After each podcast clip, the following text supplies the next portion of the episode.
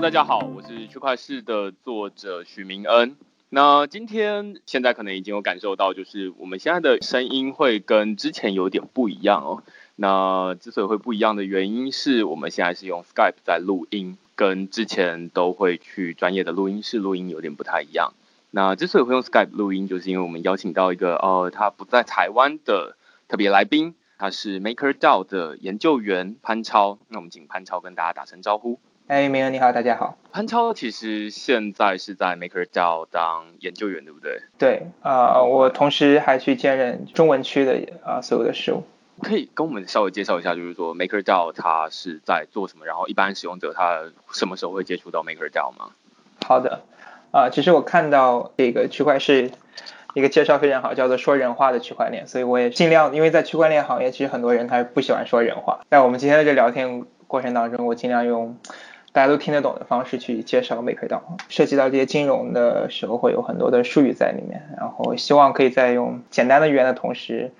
不失去它本身的一个东西。然后 MakerDAO 的话，其实对于普通用户理解的话，你可以把它当做是一个区块链上的一个超级大当铺。如果你把以太坊或者一些其他的一些资产当做是你个人的一种资产的话，在你需要钱的时候，然后你不想卖资产的时候，你就可以将你的这些资产给存到 MakerDAO 的仓库里或者这些合约里面，然后去自动的去生成一笔贷款，然后你用这笔贷款可以去进行消费啊、投资啊。那么它跟普通的这个当铺的不同在于，很明显它是在区块链上，然后区块链给它的特征就是它是完全透明的、完全自动化的，没有一个中心的一个托管机构，反而是由以太坊网络本身的一个去中心化的网络进行保管。在文章里面有曾经写过，那可能是在2018年的时候了，那时候才刚知道 MakerDAO 推出来，可能是在2017年的时候推出的吗 ？MakerDAO对，其实MakerDAO 这个项目的启动时间是非常早的，它是在15年就开始诞生的一个项目。那么在17年12月10号，我们是推出了我们的第一个产品，也就是相当于我们的产品是上了以太坊这个主网了，也就是 Dai 的这个稳定币的出现。所以目前的话，从 Dai 的诞生到现在差不多有了不到2年的时间。OK， 所以其实 MakerDAO 它是刚刚潘超提到，就是说 Dai 这个稳定币的背后的这个组织哦，就透过智慧合约来发行。那我稍微简单的解释一下，就是说现在看起来有三种不同的东西，就是 MakerDAO， 然后 MakerDAO 它设计出来的一个在这个稳定币，还有另外一个刚刚其实潘超还没有提到，就是可能之后会提到，就是 MKR， 另外一种也是虚拟货币，对不对？对。OK， 那刚刚潘超有提到，就是说这个是一个当铺的概念，但是我们平常走去当铺，当铺是实体在那边的，那我们现在的当铺其实是区块链上面的一个智慧合约。那所以我们基本上就是要拿什么东西去当呢？现在看起来在2017年上线到目前为止，大家拿进去当的都是以太币，那换出来的是Dai这个稳定币。我猜啦，大家应该会很好奇，就是说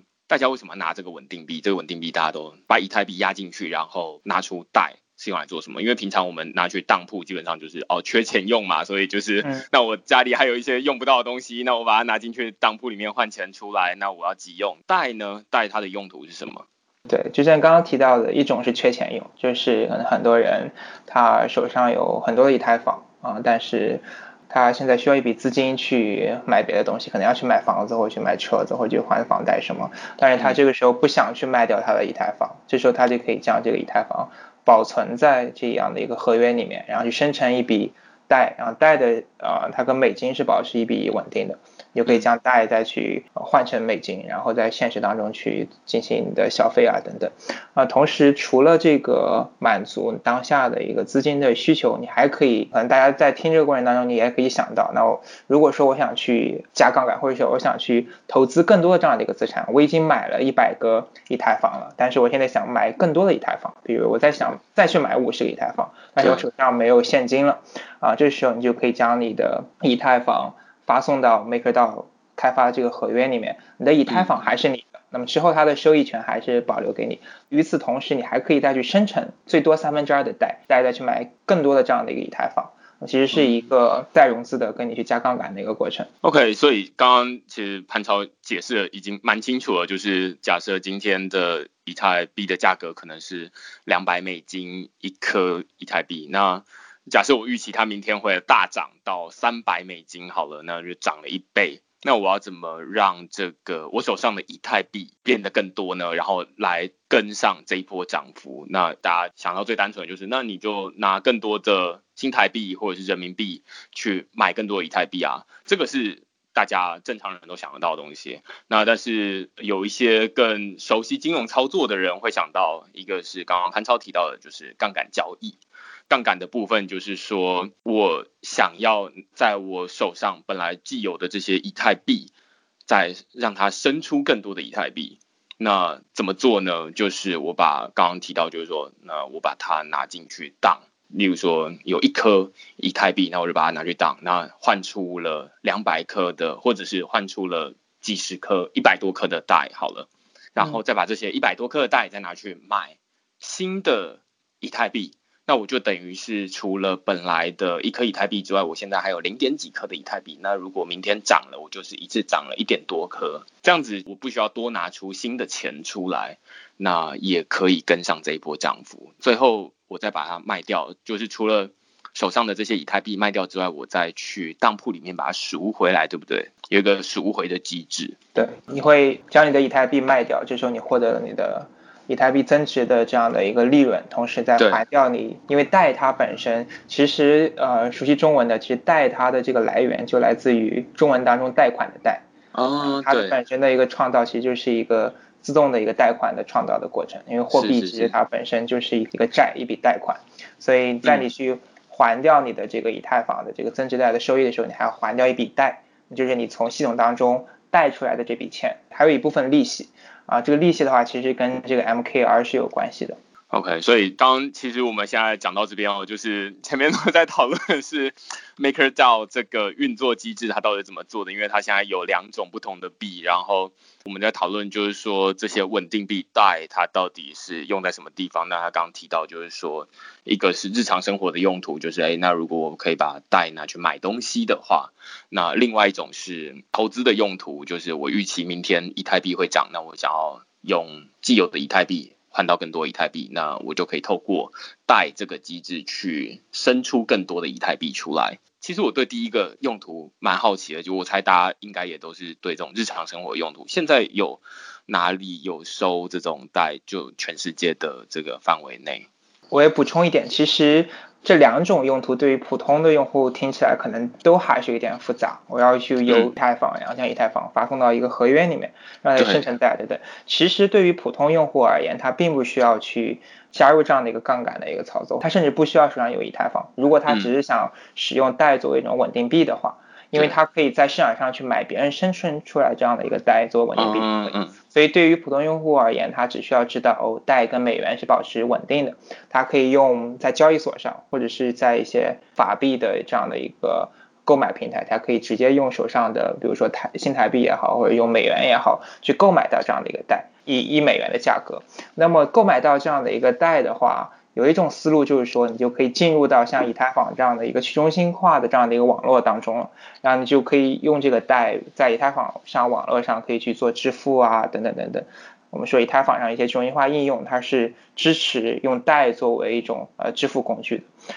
然后在现实当中呢，我们现在也在跟一些企业还有一些网站进行合作，比如说你可以用Dai去订酒店，你甚至可以在一些 ATM 机用Dai取出现金。所以看起来它是有一些日常生活用途的，但是基本上这都会面临到一个问题，就是说这些店家他们如果可以收美金的话，因为Dai跟美金是1:1的关系，那他为什么会去收Dai？这看起来是一个比较刻意的过程。对，其实当然一个很明显的一个原因就是，那么很多商家其实他是没有美金账户的。当然这个可能跟当地的这个资本监管的有原因，还有的话他本身可能没有这样的一个银行账户这样的一个条件，但是他希望能够获得一个跟美金一样价值稳定的这样的一个加密货币。那么这也是为什么他们愿意去采用Dai作为一种美金的一种替代品。刚刚就提到就是说Dai其实是美金的一个补充。那另外一个角度来说呢，其实我有一种很好的方式可以帮大家去理解或者想象，就是说你会发现其实这个区块链或者说这个以太坊上的一种中心化的世界跟现实当中是一种平行的这样的一个世界。那么很多时候的话在现实当中你没办法用代币去支付，那么同样的话在中心化的应用当中你是没有办法用法币进行支付的，你需要一个我说叫一个 token。 为什么 token 叫 token， 就是因为这个 token 它可以根据你这样的一个代币写很多的一些相关的一些合约，那么只有当你去使用这种代币的时候才能去触发这样的一个条件。那么在这样的一个情况下，就是说在这个去中心化的这样的世界当中你是只能通过代进行支付的，所以这为什么在一些中心化应用上他们会更乐于去接受这样的一个代。跟美金相比的话，Dai还有一些其他的优势，那么这些优势其实是也是以太坊区块链这种无需许可的区块链给予Dai的这样一种优势，比如说它可以在全球范围之内这种非常低的成本进行一转账。你知道如果说我想从我的比如说在香港的一个美元账户转到美国的一个美元账户，然后这两个银行并没有一个合作的话，可能这样的一个手续费是很高的，可能我转几百美元可能要付大概20美金的这样的一个手续费那么但是对于Dai而言就不一样，Dai的话你只需要去支付一个普通的以太坊的燃气费，就这个 gas 费可能只需要几毛钱或者是几分美金，所以这也是一个在我们说在跨境的情况下它是一个降低成本的一种方式。对，而且它到账速度可能也比较快，就是对它到账速度几分钟，取决于这个以太坊网络本身的这样的一个速度，跟传统的这样的一些汇款还相比来说它还是快很多。今天我们讨论的这个主题就是稳定币。那稳定币其实在最近非常的夯啦，就是因为有例如说 Libra， 或者是再早一点是有摩根大通 JP Morgan 他们推出了一些 JPMCoin。 现在市面上其实有非常多不同的稳定币，包含如果听众有在买卖比特币的话，应该都会对 USDT 这种稳定币非常的熟悉哦。那所以现在其实全世界有非常多不同种类的稳定币，我不知道这对于应该是没有接触过的人，我猜多数的听众是没有在真正买卖这些比特币或者是其他虚拟货币的人，他到底应该怎么去归类这些市面上有这么多看起来非常眼花缭乱的稳定币？其实你刚刚提到了蛮多类型的这样的一个稳定币，比如说你提到了这个 Libra， 然后还有这个 JP Morgan， 其实这两种的话，我不会把它归类于我们一般而言的这个稳定币。我个人认为的一个标准就是你是要去区分这样的一种稳定币，它是面向大众的。就是面向大众，就所有人都可以在交易所上去买到它的，所有人都可以自由的使用这样的一个网络，还是说它是只是针对机构或者是一个企业内部的这样的一种转账？而对目前来看，这个 JP Morgan 也好，还有现在只是处于设计阶段 Libra 也好，它并不是一个面向大众的，所有人都可以有这样的一个 access， 可以去使用这样的一个稳定币，即使它的价格可能是说跟美元锚定，或者是锚定我这个一篮子这样的一个货币。就我们谈稳定币的时候，反而更多的是说我们是在这一个公开的一个账本上，在一个就是我们提到的一个词叫做 permissionless， 无需许可的区块链上的一种稳定币。那么在这样的一个范畴当中，就包括了你刚刚说的一个也是目前占市场份额最大的大概30亿美金左右的这个 USDT 了。那么其实 USDT 是一个争议蛮大的这样的一个稳定币USDT 它解决的一个问题，它其实就是在法币跟这个加密货币之间它搭建了一个桥梁。因为很多人他想比如说去购买比特币，但是他没有办法将他手上的法币给冲到交易所当中，或者说这个交易所他因为法规的原因没办法去支持这样的一个美元的一个账户，那么他就可以去说那我这边可以接收这个 USDT USDT 作为一个桥梁去购买比特币。那么话说回来，就为什么大家要去相信这个 USDT 呢？就是说为什么大家将 USDT 当美元使用呢？因为USDT 的这样的一个发行方他向公众许诺，因为你的交易所你没有美元账户，但是我这边可以开美元账户，那么你所有人将你的美元都汇集起来，汇集到我这边，然后我给大家发行这样的一个凭证然后我承诺它是1:1的，那么你用这些凭证去进行，你不用管它背后的这个资产怎么样，你就把它当做一个美元去使用就可以了。那么当这个有更多的人去用起来，然后它的网络效应越来越大的时候，那么很多人就直接将它当做一种美元的一种替代品跟影子，等于是在法币跟加密货币之间做这样的一个桥梁，所以它更多的是一种资金的一个出入金的这样的一个作用。对，你刚提到这个 USDT 的后面的这些储备的机制这其实在几个月之前，或者是在2018年下半年的时候，其实 USDT 有出现非常多的这种丑闻啊，可能大家会觉得说，信心不足，然后于是 USDT 原本它目标是想要锚定$1，但是它可能会有一些脱钩的情况。其实这看起来都是跟背后的这个就是美元的这个储备机制有关系，因为它不透明，所以造成大家信心的浮动，进而影响到价格的浮动。那但是问题是，现在看起来市场上大家基本上如果想要买比特币，然后觉得接下来会跌的话，它第一个选择其实是把它换成 USDT， 就是来避险。为什么 USDT 它会有这么多的丑闻，或者是有这么多的可能是黑历史，但是它现在在市场上依然这么强势呢？你认为是什么？其实这是一个非常好的一个问题，然后其实它背后的一个原因解释也是一种多层次的一个解释，然后我来尝试的去聊一聊我的一些观点。首先 USDT 它的出现是一个非常好的一个时机，或者是说它的这样的一个大规模的采用，它是在2017年它的市值一下增长了几十倍，从之前的可能是几百几千万美金一下上到几亿美金。那么它背后的一个非常明显的原因是在2017年9月4号的时候，其实是大陆的这个关闭了所有的交易所，原本大家可以直接用人民币去买比特币的，但现在有些交易所就没有办法去接受人民币了。那么此时 USDT 就成为了一个替代品，它是替代了就像我刚刚提到的这种出入金的这样的一个桥梁，所以在那个时候USDT 一下子获得一种大规模的这样的一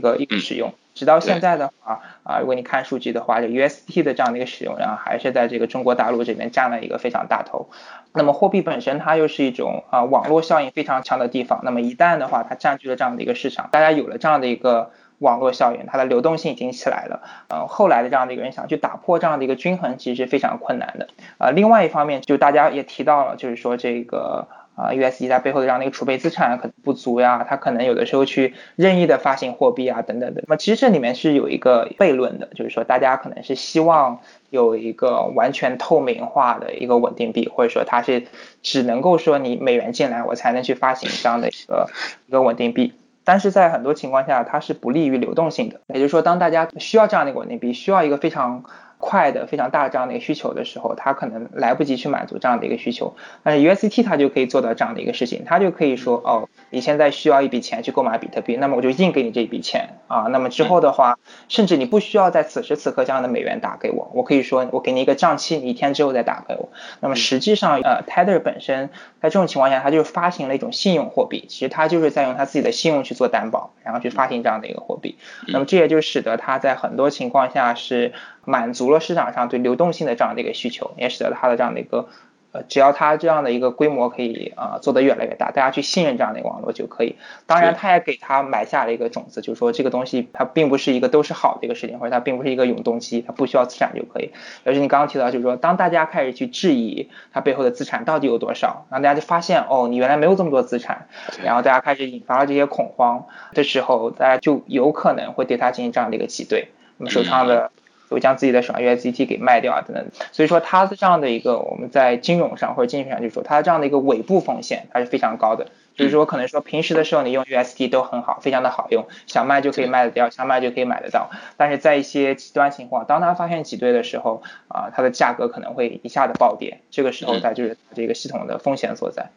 了解，所以你把 USDT 目前之所以还会有这么多人使用归纳为2个主要原因一个是网络效应的关系，就是它正好搭着这个2017年9月4号中国大陆的政府就是关掉了交易所，基本上就是把交易所赶出大陆的境内，所以基本上就是 USDT 它就会变成是有点像是中国投资者的一个入金的唯一的选择，或者是主要的选择。另外一部分是交易所，其实我观察到的是说交易所其实上 USDT 的比例其实也是非常高的，基本上如果是稳定币的话 USDT 应该是说交易所的首选。那所以在网络效应的两端，就是需求跟供给方看起来两边都对 USDT 有很强的认同感的时候，那这个就很难打破。另外一部分是你提到就是说 USDT 它有比较好的弹性，就是说你现在马上需要的时候我可以马上印给你，或者是你还没需要的时候我已经先印好了，然后等你要拿的时候我已经印好了，你就马上拿去，那 这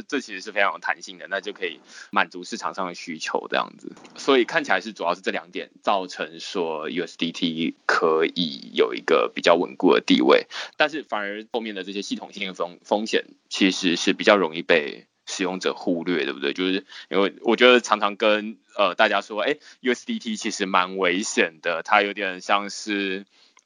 例如说有点像是委内瑞拉的 Petro， 就是石油币，他们也是同样是用信用来担保，那他说没有就没有了，但是基本上大家可能会蛮不相信石油币，但是他可能会觉得 USDT 可能是还 OK 的。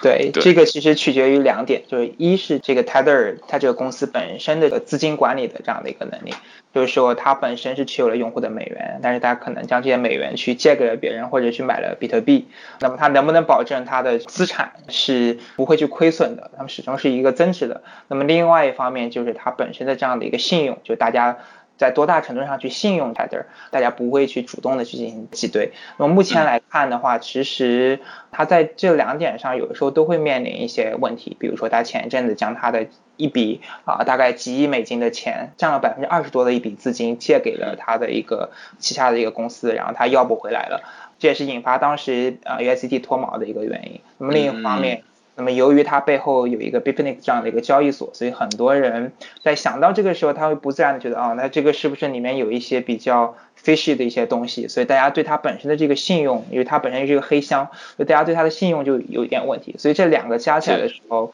就是说我刚刚提到这个尾部风险还是蛮高的。目前听起来 USDT 它的行为或者是它的发行的方式我觉得大家最近都在批评说Libra 你是不是想要成为一个全球的央行，其实目前看起来这个 USDT 它早就已经在做这件事情了，就是它就是用信用发行的，就像目前美金它其实是用信用发行的，它并没有什么特别的一个储备机制在后面，它就是它觉得政策需要印它就印，那如果需要销毁它就销毁这样子。我觉得其实美金还是更复杂一点，因为美金它虽然它本身是一种信用货币嘛，但是它背后其实是有这个我们说在国家主权层面上的这样的一种信用背书的，是它背后也有国债，当然它还有一部分这个黄金一些其他这些资产，但是它主要是由于它背后有国家主权的背书。那么对于这个 USDT 而言，其实它的这样的一种信用等级是要低很多很多个等级的。首先它是其实它没有在美国的这样的一个银行，因为在美国的这些商业银行它一般是有这个 FDIC 的这样的一个存款保险的，那么它是没有这样的一个。同时它所合作的其实是一些欧洲的一些小银行，还有在台湾还是香港也有一些银行，然后它没有商业保险，所以它在这样的一个信用评级上其实它是比较低的。所以说我觉得可能像 USDT 比作一个全球的央行，就是如果我们非要用一个传统货币的视角来去看的话，并不是一个非常准确的表述。 USDT 其实它最像的可能了解金融的或者储蓄货币的，它是一个离岸美元。那么什么叫离岸美元呢？离岸美元就是说那些在非美国境内发行之前是没有美元账户的这些国家，它就发行了一种美元的一个凭证这样的一个凭证它是不受美国当地的这样的一些金融部门跟货币的一些监管部门它所监管的这样的一种美元，所以 USDT 它很像这样的一个离岸美元。我猜多数的听众都不太清楚离岸美元它的主要的用途都是什么。对，离岸美元其实是一个非常大的这样的一个市场，它又叫做这个 Euro Dollar，因为它很多的交易其实是在欧洲的因为美元是全球默认的结算货币，但是并不是所有的这些比如说在欧洲的一些银行或者在亚洲的这些银行它就有跟美国的这些银行有联系的，或者说他可能没有办法拥有美联储的这样的一个储备账户或这样的一个存款账户，就他没有保证金就是你可以把它简单的理解，他没有办法去享受美国的这样的一个货币政策跟整体这些福利，但是他又需要有通过美元去进行定价，或者是说他需要有一个获取美元的这样的一个渠道，那么这个时候它就是可以跟做有美元账户这些银行进行合作。那么有美元账户的银行就是说，你看我的账户当中我是可以有美元进行储备的，根据我这样的一个美元储备我再去发行一笔钱，然后你用我的这样的一笔钱，就有点像 USDT， 就是说大家将你的美元给发送给我，然后我再发送一笔一个叫 USDT 的这样的一个东西，然后你用我的这样的一个欠条这个 IOU 然后你再用它进行一个计价也好，或者你去支付你这个欧洲国家之间小银行的这样的一个彼此之间的这样的一个债务就可以了。比如说它可以说是一个美元的一个影子，或者说它是对于处于美元账户体系当中的一个 claim 啊，但是它不一定是可以去保证它背后有足额的这样的一个美元啊，能够在你想去兑成真正美元的时候能够给这样。而且他最近是不是在几个月前他又改了储备的规则，就是原本是1:1，他说我发行1枚的 USDT， 他后面就会有就是1元的美元再作为储备，但是现在他是改说1元美元等值的商品，例如说他最近可能把一些美元拿去投资了，例如说比特币或者是其他的东西，这种操作听起来好像跟银行很像。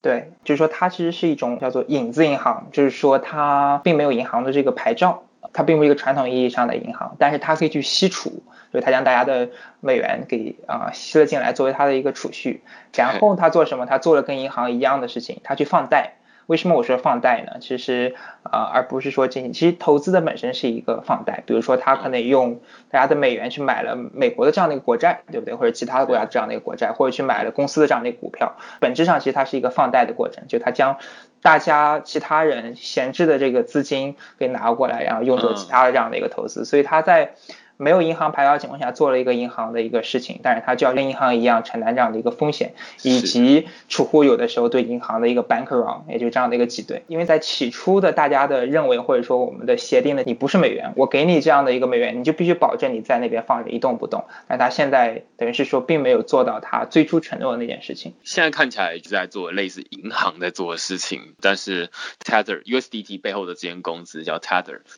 可能又没有银行的牌照，那所以他们可能就要把公司开到很多不同可能监管比较松散的一些国家里面去，对不对？对，大家就会很好奇啊，就是说那这大概可以解决一些本来很多人对于稳定币的一些疑惑啊，就是说大家就会想说那稳定币明明价格就不会像是比特币这样涨涨跌跌，过去 ICO 的时候就是非常多的企业它是发行了自己的虚拟货币，然后期待它涨，然后涨了之后我赶快卖掉，那这个有点类似股票的操作，这非常容易理解。最近这1-2年有非常多的新兴的一些公司，他们就发行了非常多的稳定币，大家就很好奇，就是说发行一个不会涨跌，然后锚定于1美元或者是1日元或者是1欧元的稳定币，到底是有什么生意所在？那今天看起来如果对照于 USDT 在做的事情的话，就能够理解，就是说 OK， 那银行赚什么钱他们就赚什么钱。对，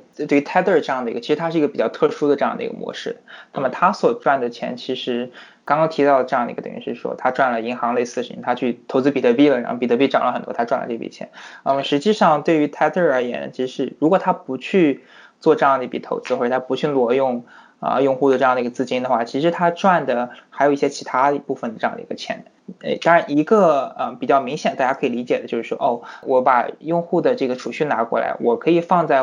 我的这个银行账户里面，然后我去吃用户的这样一个利息，因为 USDT 我不需要给用户利息的，那么这笔钱可能是笔收入，但是实际上这笔钱并不是一个大头。对于 USDT 而言，其实它的一个最大的一个商业模式是因为它背后有一个交易所，那么 USDT 去作为这个交易所的这样的一个基础的货币，那么很多人是需要不断的进行交易的， USDT 交易过来，用 USDT 去买比特币啊等等，那这个过程当中有不断的这样的一个交易的产生，其实它赚的大头是来自交易所的这样的一个交易的一个手续费。你刚刚提到这个交易手续费，我猜应该是比较少人知道它手续费是怎么样算。 Tether 公司发行的 USDT 跟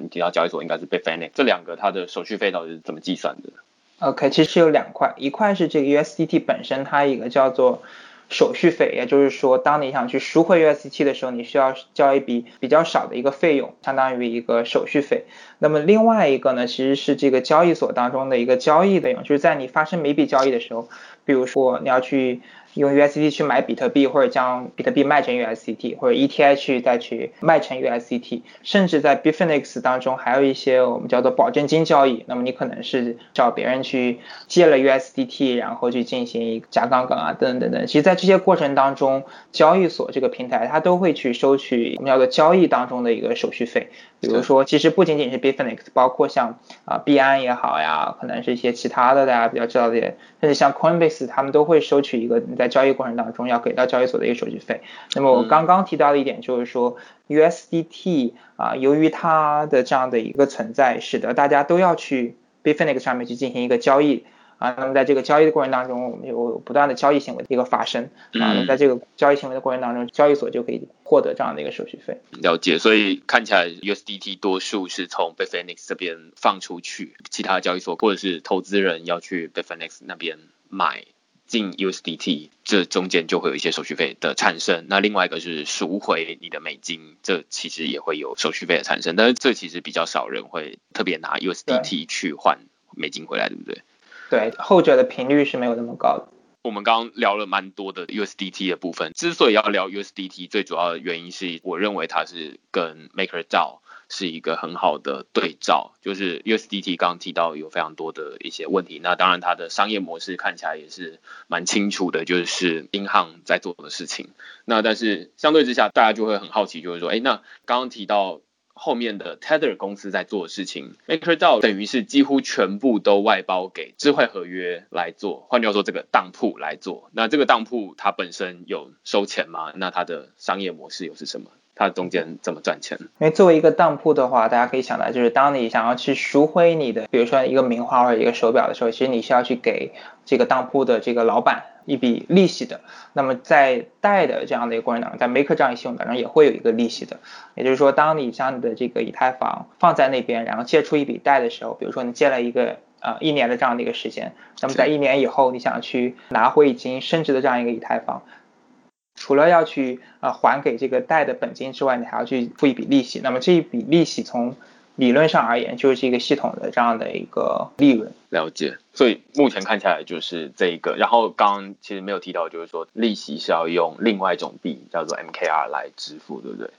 对，目前的话系统当中在你去支付利息的时候，你需要通过 MKR 进行支付的。值得提的一点，在下一个阶段也就是今年的时候，我们会引入更多的这样一个资产，同时这个Dai本身也会有一个升级。那么其中的一个特点就是说你可以不用 MKR 去支付，而是用Dai直接去支付利息就可以了。 OK， 看起来 MKR 它的用途就没有那么的必然，反而是Dai它的用途增加了。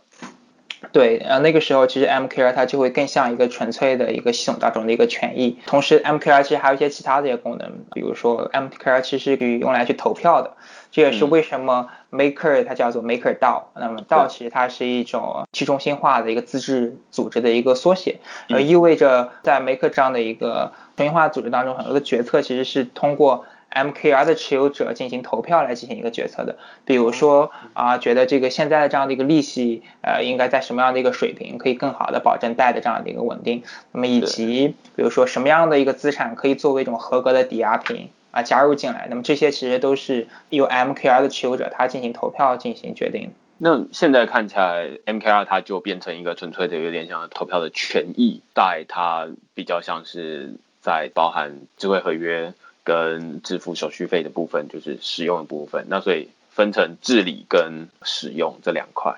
对，就是Dai是我们的一个产品，而 MKR 其实是系统的一个权益跟一个治理。最为简单的一种理解就是你可以把 MKR 当做 MakerDAO 的这样的一个中心化组织的一种股票，但实际上它跟股票还是有蛮多的一个差别，但是从概念上可以这样去理解。而Dai是我们的一个产品。我们回到最前面，你是有提到就是说Dai的生成其实是必须要抵押一些，目前是以太币，那未来可能会有更多的不同的虚拟货币可以抵押进去这个智慧合约里面。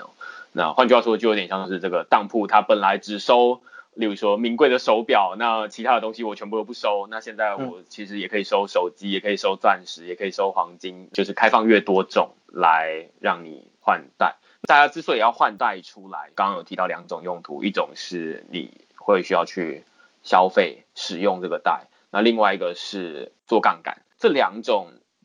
前者就是拿来做消费，目前看起来至少在亚洲地区目前看起来是比较少店家会说我们收Dai这个虚拟货币的。那另外一个是杠杆，我认为啦，就是全球的这个投资市场里面，虚拟货币杠杆它其实是一个很小很小很小的一个市场。如果在这两个看起来都还很小的情况之下，那要怎么增加这个Dai的流动性？其实Dai的话在亚洲市场Dai作为一种支付手段其实现在没有看到很多嘛。那么一方面一个原因是因为其实在亚洲市场它这个移动支付本身已经非常的一个方便，那么我们发现其实Dai它在比如说在拉美国家以及在南美洲它获取了非常多人的这样的一个使用，那么很多商家也是支持Dai的这样的一个支付，因为在这样的一个国家它是需要一种跟美元一样的这样的一个购买力的一个货币，而他们是又没有美元这样的一个渠道，而它本身这个国家有这样的一个高通胀，所以在这些领域其实Dai是非常的受到欢迎。那么对于这个杠杆交易来说其实它目前是占到我们来看到也是在占到就所有生成Dai的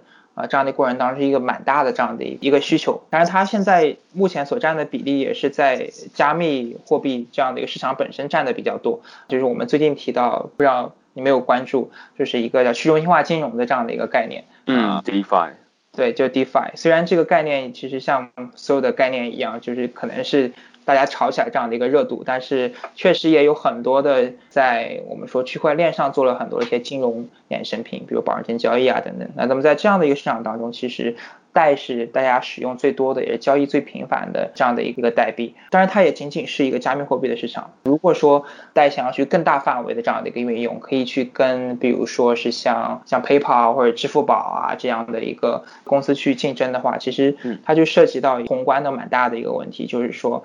稳定币的问题，或者是说我们提到的去中心化金融的问题，它的问题其实并不在于这个技术本身有多么的这个成熟或者多么这样的一个去中心化，而在于它的这样的一个资产端有多少。因为目前可以去用作抵押品的也就是以太坊，那么其实还有一种更可能使用的就是这个比特币，那因为比特币它是一个合约的一个原因，它没办法原生态的继承到系统当中，但除了这两种以外，其实我们很难去找到就是更合格的这样一个抵押品或者更好的一个抵押品，它同时有非常好的一个流动性，有足够的去中心化。就是说我们现在只收这些名贵的手表跟名画，但是我们不能说什么样都收，可能是今天几把青菜或者胡萝卜我们都拿过来当抵押品办法做到了。但是我们在看到现在很多加密货币市场上很多其实都是这个胡萝卜或者是青菜这些非常小的就是保鲜期很短的这样的一个商品没办法做一个合格的抵押品，它在很短的时间可能就这价格就没有了。当然也有一些不错的一些资产我们在下一阶段会加进来，但是它并没有能够让Dai的市值从现在的$80,000,000可能一下增长到$8亿等等。就是目前我们其实一个很大的一个方向，我们是在看一些传统的一个资产跟传统股票这些合成品，我们想办法把它给放到链上，比如说传统的一些债券、传统的一些股票，还有一些应付账款呀等等等等。这个市场其实是我们就让Dai的它的这样的使用可以有个更大范围的一个爆发点吧，因为这个背后其实是一个万亿的一个市场，不仅仅让这个资产端是局限于加密资产本身。你刚刚在最前面的时候有提到，就是说我在问 JP Morgan 就是摩根大通他们有推出一个 JPMCoin， 那包含有 Libra， 这是一个阵营，那另外一个阵营其实是在区块链这个领域上面有 USDT 有Dai，这是另外一个阵营。你刚刚有说这两个你认为不应该把它一起混成为稳定币的，那我觉得最好奇的是说在未来的市场里面他们各自会扮演什么样的角色，我们在日常生活中什么时候会用到哪一个阵营的什么产品这样子。我觉得其实 Libra 它比较特殊其实关于 Libra 的话也有蛮多的观点跟蛮多一个争议的，然后我个人其实对 Libra 持一个保留的一个态度，但这是我个人的观点，我觉得它能够做出来的可能性比较小，它需要面临的挑战以及更新它现在的这样的一个模型需要做蛮多的这样的一个工作的。但是 JP Morgan 的话它现在是已经在运行的在试用的这样的一个产品，就是我始终认为就这个货币它其实是有阶层的，每一种货币由于它的发行方的这样的一个不同以及它面向对象的不同，它的功能是不一样的。那比如说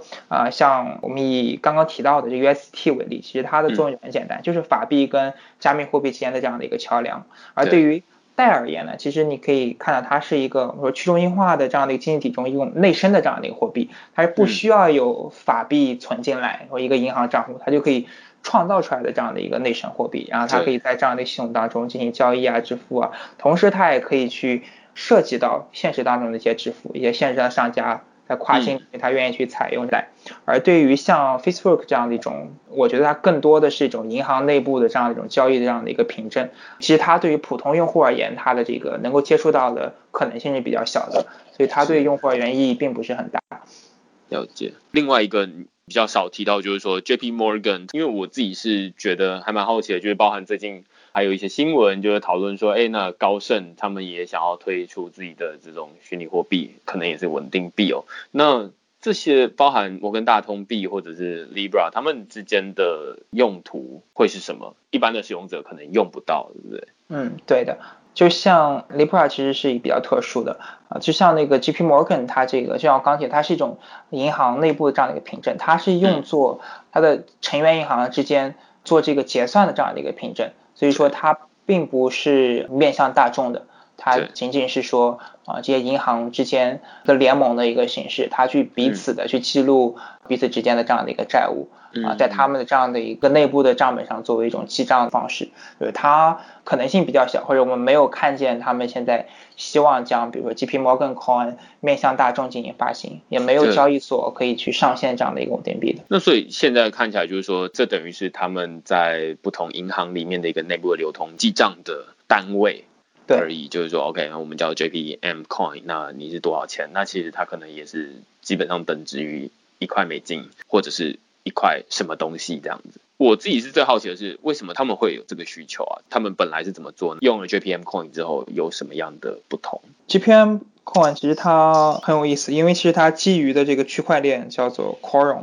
那么 Quorum 呢，它其实是我们叫 fork 的这个以太坊，然后它其实加入了蛮多的其他这些功能，比如它加入隐私功能。那么之所以为什么 JP Morgan 它要用基于 Quorum 这样的一个区块链技术呢？啊，一方面很明显就是说它可以去将一些成员行作为一种联盟的这样的一个形式把它给加入进来。那么同时的话，并不是说我 JP Morgan 一家独大，反而是说你可以相对分布式的在这些成员银行的范围之内，你们可以比如说大多数人进行一个决策，保证这样的一个网络这样的一个安全性。还有一点其实可能大家比较忽略的或没有关注的一点，其实它是利用区块链这个分布式账本这样的一个技术，加上了这样的一个隐私技术，有助于在这个跨国之间合规协议的这样的一个传输啊。那么这一点可能很多人没有注意，因为大家可能想到区块链它可能是一种公开啊或者透明啊匿名啊等等，但其实它是在这个分布式账本以及加入这样的一个隐私层，它是保证了在这个跨国的一些合规协议的这样的一个传输当中的一个作用，就是为什么他们在尝试用区块链技术去做这件事情。OK， 就是说因为银行的交易基本上是隐私的交易，例如说我转账给你好了，我基本上除了银行之外不会有人知道这件事情。那但是在以太坊上面的转账的话是大家都会知道，或者是我用比特币转账的话基本上他会知道说，哦，那有某一个地址转了多少钱，在什么时候给谁这样子，只是说他可能没有办法地址对应到你或者是对应到我而已，但是会有交易出现。于是刚刚你提到就是说 JP Morgan 其实是美国的应该是最大的银行，那他们用 Quorum 这个区块链主要强调的是隐私的部分，可以让基本上交易也是保持像现在这样大家看不到的。它同时也有刚刚我们提到的一些好处，就是例如说你刚刚提到用 Dai 的跨国转账，它可能是非常的便宜，或者是如果是他们是 Quorum 的话，他们是联盟链，那甚至是不用转账手续费的。对，那同时的话一个比较重要一点就是说，大家因为它是用联盟链，就并不是说过去可能 JP Morgan 在我自己的这样的一个账本上进行操作啊等等，所以很多人可能涉及到隐私协议，他并不愿意去信任这个 JP Morgan 他本身这家银行的本身。但如果说它是一个联盟的话，它可能有5个人当中3个人进行一个记账，它可以去作为一个制衡，同时又保证这个一个账本不发生错误，这个可能是区块链带给它来的一个优势，同时它又可以兼容这些隐私协议。所以看起来这个是另外一种在银行里面内部的用途，但是使用者基本上接触不到它。 OK， 即便未来可能再有一些新的银行，可能类似跟 JP Morgan 这么样大的一个银行，他们可能也会发行一些稳定币，那我们虽然没有办法预测说那其他的银行到底会怎么做，但是目前看起来有银行内部使用的这种记账的单位，他们也可以透过区块链获得一些好处。那另外一部分是面向使用者，例如说我要转$1给潘超，我就可以透过Dai的方式来转账，那这会比我跑去银行转账，假设我最后要转$1的话呢，可能手续费完全超过这个我要转的这个金额，可能到账的时间也很久。那于是区块链对于这种一般使用者来说也有一些好处，这目前看起来是两种不同的应用领域。你刚刚一直有提到就是说 Libra 它是一个比较特殊的位置，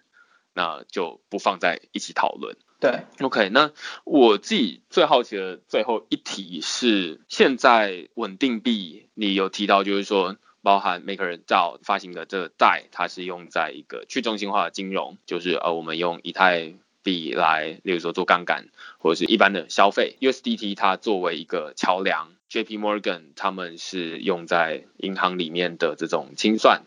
还有哪些你认为应该要出现的稳定币的用途，但是它其实还没有出现？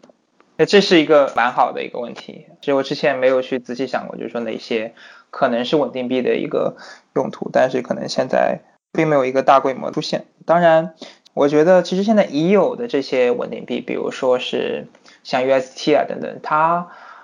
很多情况下是出现在这个灰色领域，它甚至会涉及到在灰色的一些交易啊，然后它可能不希望去走过这些银行，然后它反而去通过 UST 进行一个转账等等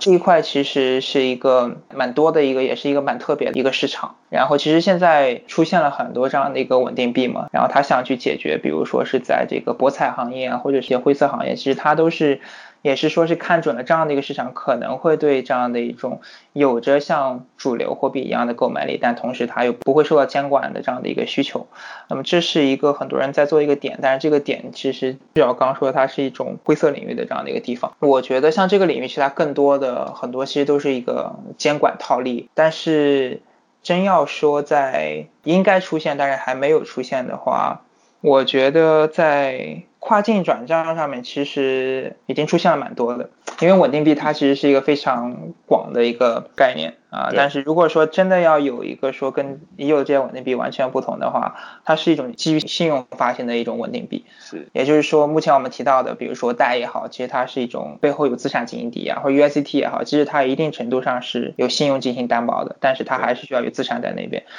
但是我们现在没有看到一种我是根据你在链上的一些行为然后产生的这样的一个信用，然后我就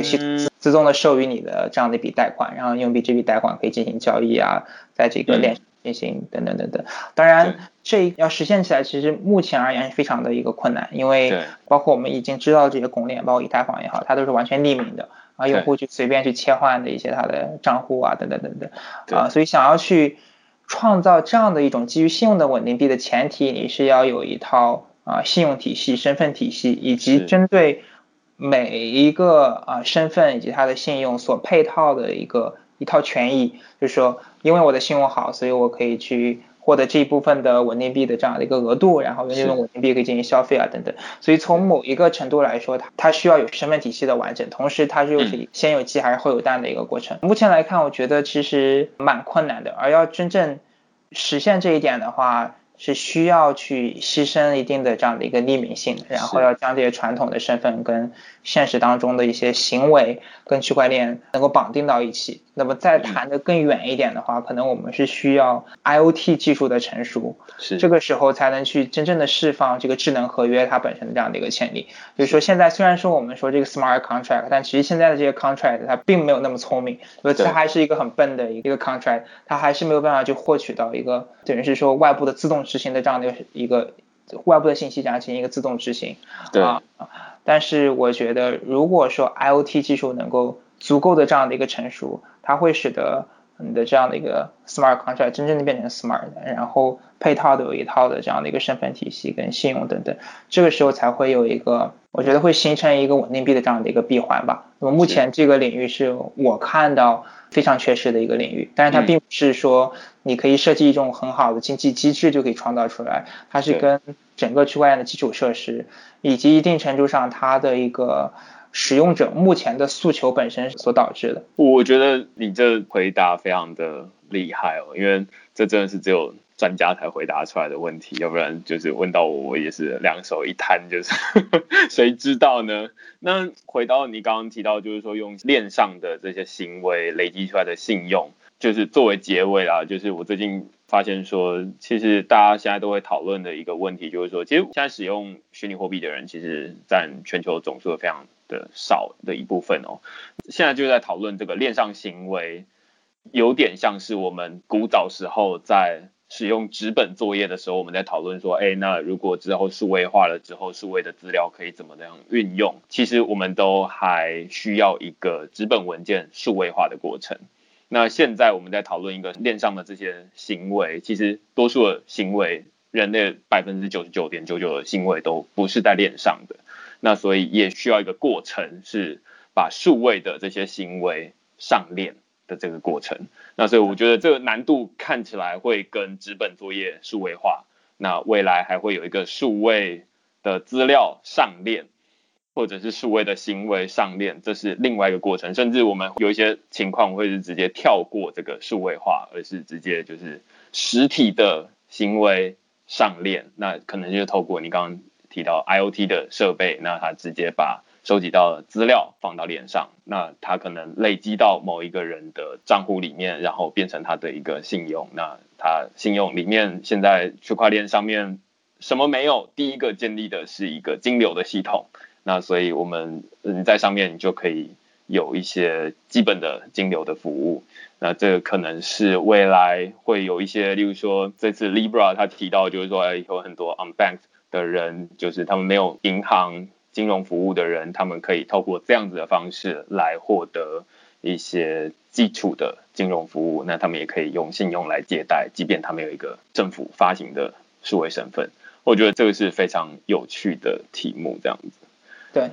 好，那今天其实非常感谢潘超，就是花了1个小时的时间来讨论，就是说稳定币它的背后到底是它背后有什么商业模式，那现在台面上有哪些不同的稳定币。我猜今天过后，就是听完这一集，虽然里面有非常多的金融知识，但是其实我觉得潘超很浅白的把它说得很清楚哦。那在跟他聊这一集之前，我自己其实也有在喜马拉雅这个中国的这个语音的 podcast 的 app 上面是有卖他的课程。他其实除了 MakerDAO 这个研究员之外，他其实也开了一门线上课程，叫做稳定币